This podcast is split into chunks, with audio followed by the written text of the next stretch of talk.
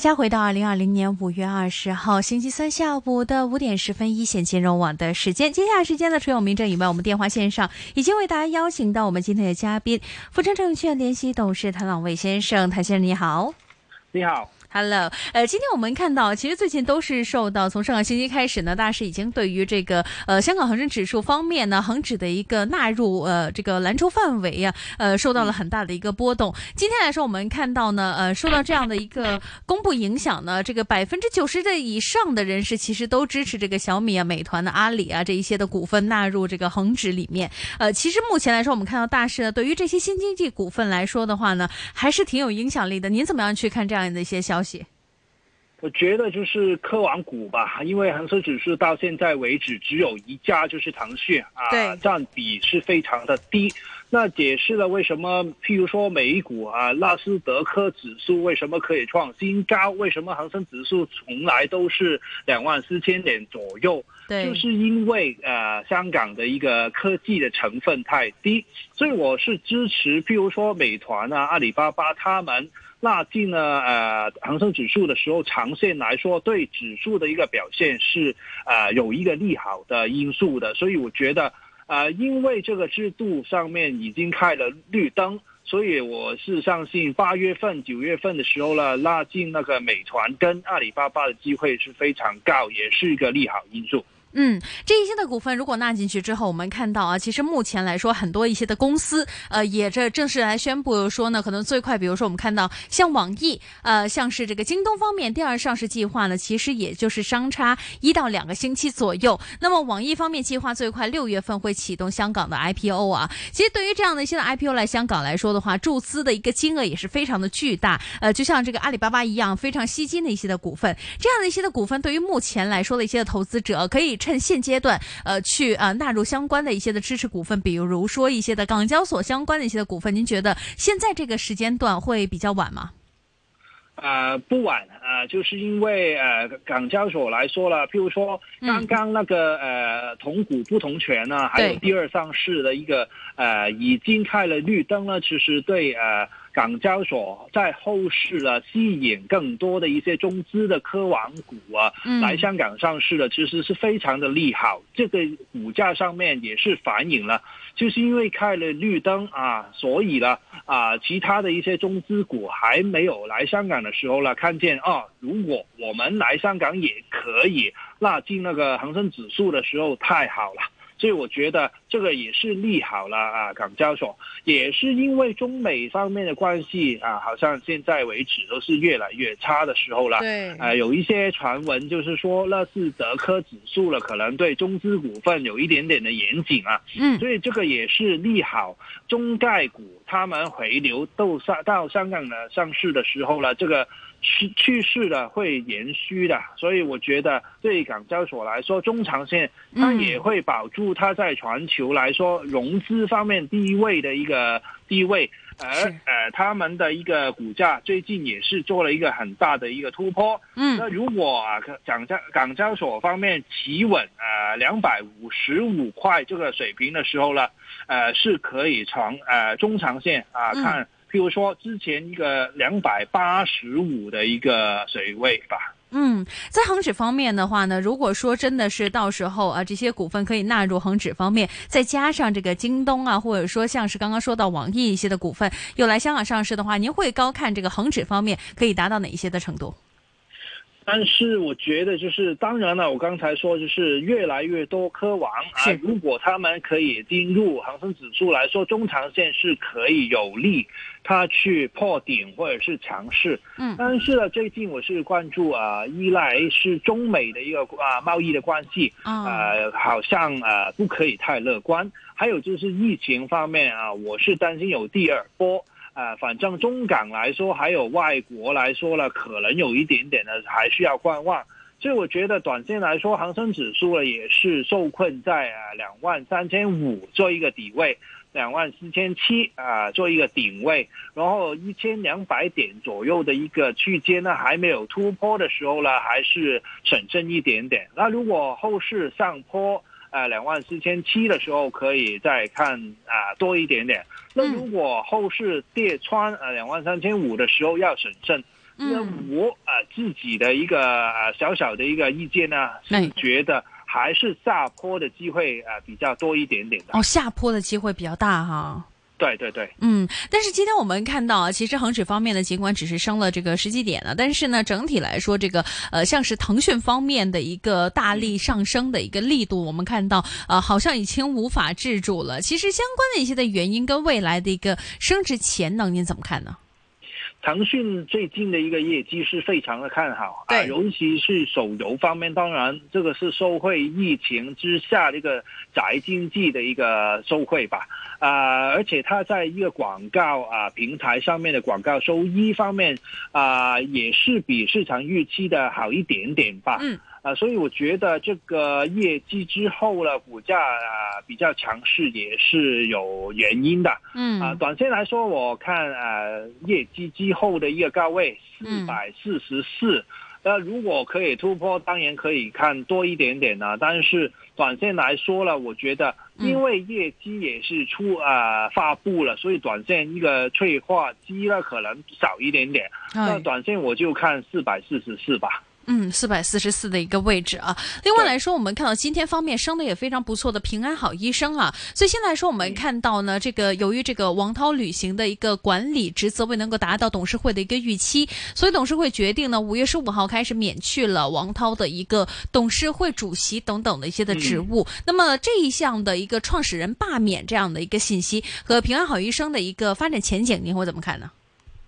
呃，我觉得它的前景不错啊，也是因为线上的医生呢，这个需求呢，在近次的一个疫情来之后了，也是长线的趋势，也是因为中国啊地域上面呢实在是太大啊，线上医生有一个需求，嗯，啊，股价来说了啊，这个罢免呢有一点点的利空，也是反映在之前股价方面的一个下挫。啊，短线来说呢，如果企稳一零三的时候呢，可以安全一点点。那如果在失守啊一零三的时候呢，要小心了，因为呢之前呢已经有两个顶位在一百一十五左右，然后技术性呢啊来说呢，一百零三呢不应该跌穿。如果跌穿一百零三的时候呢，可能下望我看空一点点，可能要。呃，九十或者是八十，也是因为它短线来说累积的一个涨幅实在是太多，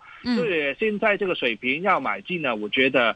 不一定要现在买进，可能再审慎一点点吧。OK，呃，另外来说的话，我们看一下这个新兴呃这个一个 IPO 方面的一个走向啊。我们看到呃目前最新的数据来说的话呢，港股其实目前今年的话，仅仅是一个季度啊，香港 IPO 认购已经出现了三只超额认购数。倍的一些的呃，我们看到达到一千倍的新股，而且二零一九年全年的一个份子，也就是今年第一季已经可以完成了。那么超额认购的数字一千倍当中呢，只有这个我们看到赤子城科技呃一只呃是一千四百四十一倍。那么来说的话，很多人都会觉得说这个新股认购市场的一个需求非常的旺盛，而且也可以说明到港股投资者对于新股的一个认购和参与度呃明显提高。最近来说也有不少的一些新股上市啊。您对于目前来说的一些的新股有哪一些的股份来说的话，您觉得值得大家去留意投资呢？啊，最近来说还是在市场方面的情绪啦比较利好，就是科技和啊医疗相关的一些，还有就是有一个 B 子啊啊，因为他们是没有盈利，但是有一个憧憬啊呃，长线来说我是比较要看啊审慎一点点，不确定性高，但是从短线啊来打新的一个。角度来看呢，其实他们挺受欢迎，呃，这个也不只是本港的一个投资者，可能是国内方面打新的一个气氛呢，也是影响啊，我觉得比较利好。那所以往后来说呢，呃，投资者可以关注打新来说呢，选择呃科技啦、医疗啦，还有一些 B 子的啊，但是我还是要强调啊，短线部署啊，不一定是长线。比如说，你刚才说过啊，池子上成，呃，它上市的时候在啊认购的一个倍数很高很高，对，但是它上市的时候很热，然后呢就不断的杀跌，所以呢这个也不是一个长线价值的一个保证，只是啊打新的一个角度来说呢，可能短线可以付出一点点。嗯，是这个一个热度啊，大家还是要留意一下。另外，今天有听众其实也想请教一下谭先生啊，就是这个港股的一个优质指标的一个股份呢，我们看到又添了一个了，就是口罩概念的海纳智能啊，今天开始招股。嗯、呃，那么这一支股份来说的话，也有很多人觉得它是一个高速成长期，而且毛利率持续增长的一个呃优质股份呢。您怎么样来看这一支的股份？操不操得過？呃，可能现在概念上面当然还是流行啊，但是长线来说，当然我是觉得不差啊。只要短线来说啊，我刚才说 IPO 反正也是一个短线的部署的时候，我相信市场上面的一个啊受欢迎的程度应该都高啊，所以啊啊可以试一下吧啊，也是啊 用不一定要用一个倍数的一个啊啊。融资的一个方式，也是可以用现金来尝试一下。嗯，好的。呃，另外来说，我们关注一下，像是一些的餐饮类的一些的股份呢。我们看到之前呢，呃，升幅非常不错的九毛九方面呢，出现了一则的一个负面新闻，嗯、所以令到一度也跳水到达到百分之二。这一类的一些的股份来说，我们看到也是借这一次疫情之后，大家呢对于经济复苏，还有对于呢很多人在家呢，其实呃我早就好多個月了，就是大家这种期望消费的一个欲望所提振一些的股份，像是九毛九这一类的股份，这一次跳水百分之二，因为一个负面新聞。能够趁低吸纳吗？你觉得？我觉得我喜欢，为什么呢？哦、就是因为现在疫情了比较受控一点点的时候了，嗯、大家都说一个经济重启的一个概念吧。那很多消费品的品种啊，譬如说内房，譬如说汽车，还有。喝喝的吃的，那如果比较来说了，当然喝的吃的，呃，那个弹性啊比较高一点点，因为他们都是低消费吧。對，對，可能他们啊留在家啊，然后现在可以出来的时候啊吃十餐，吃二十餐也是行，不可以买十个房，十个十個對對對，一辆车嘛。所以我觉得这个弹性可能比较高一點點。那我是看好九毛九，因为呃，它上市的时候是最差的时候上市，它一上市一月的时候就迎来一个疫情，然后呃有一些停业的情况。那现在重启的时候了，它的股价也是重新的呃进发，也是破了顶位。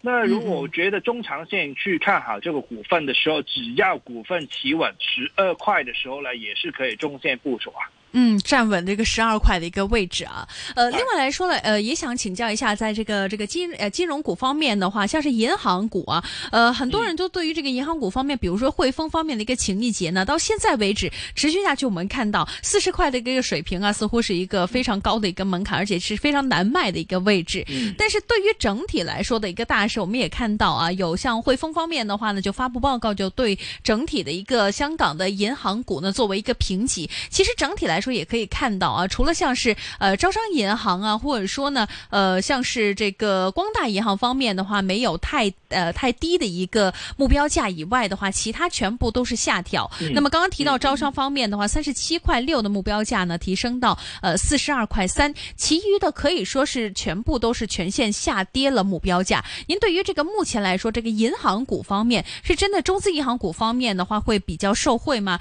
中长线的话应该怎么样去投資？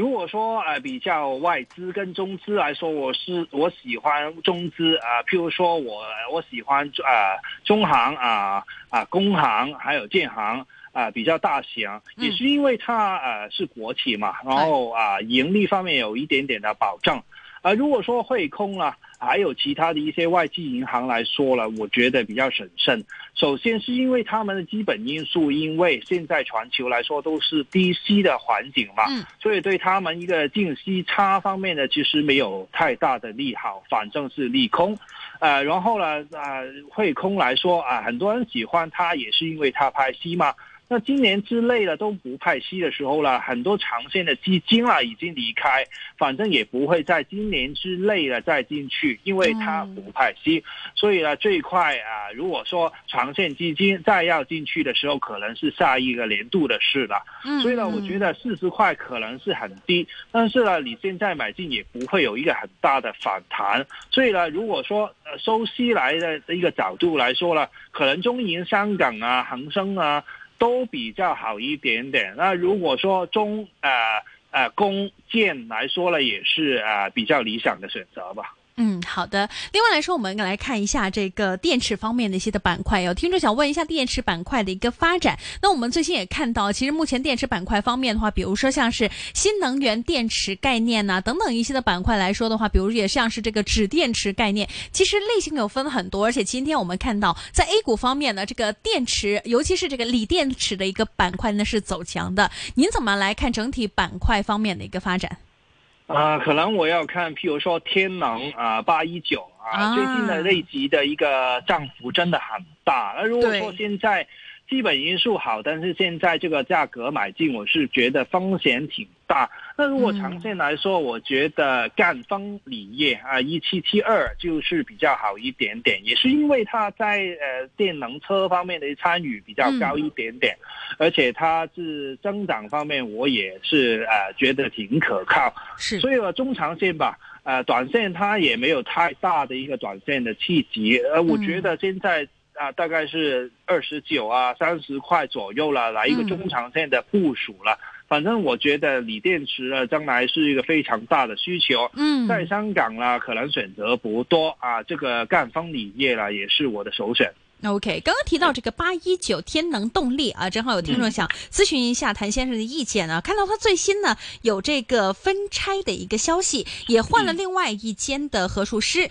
那么这一些的消息呢，令到这个股值能不能有一个长线的一个持有呢？呃，如果可以的话，我们看一下这个吸纳的一个位置，您建议会在哪一些的领域？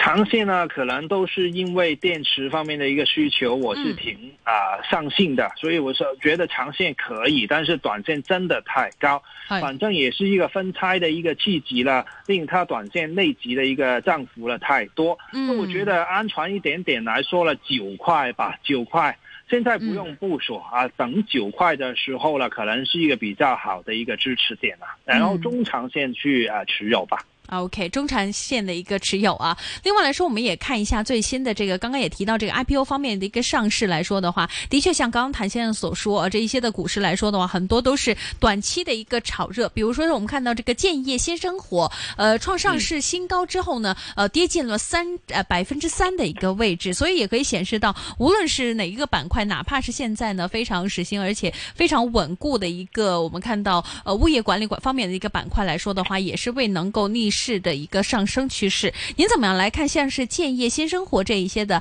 呃 IPO，而且又是站在这个物业管理股方面的一些的看好股份？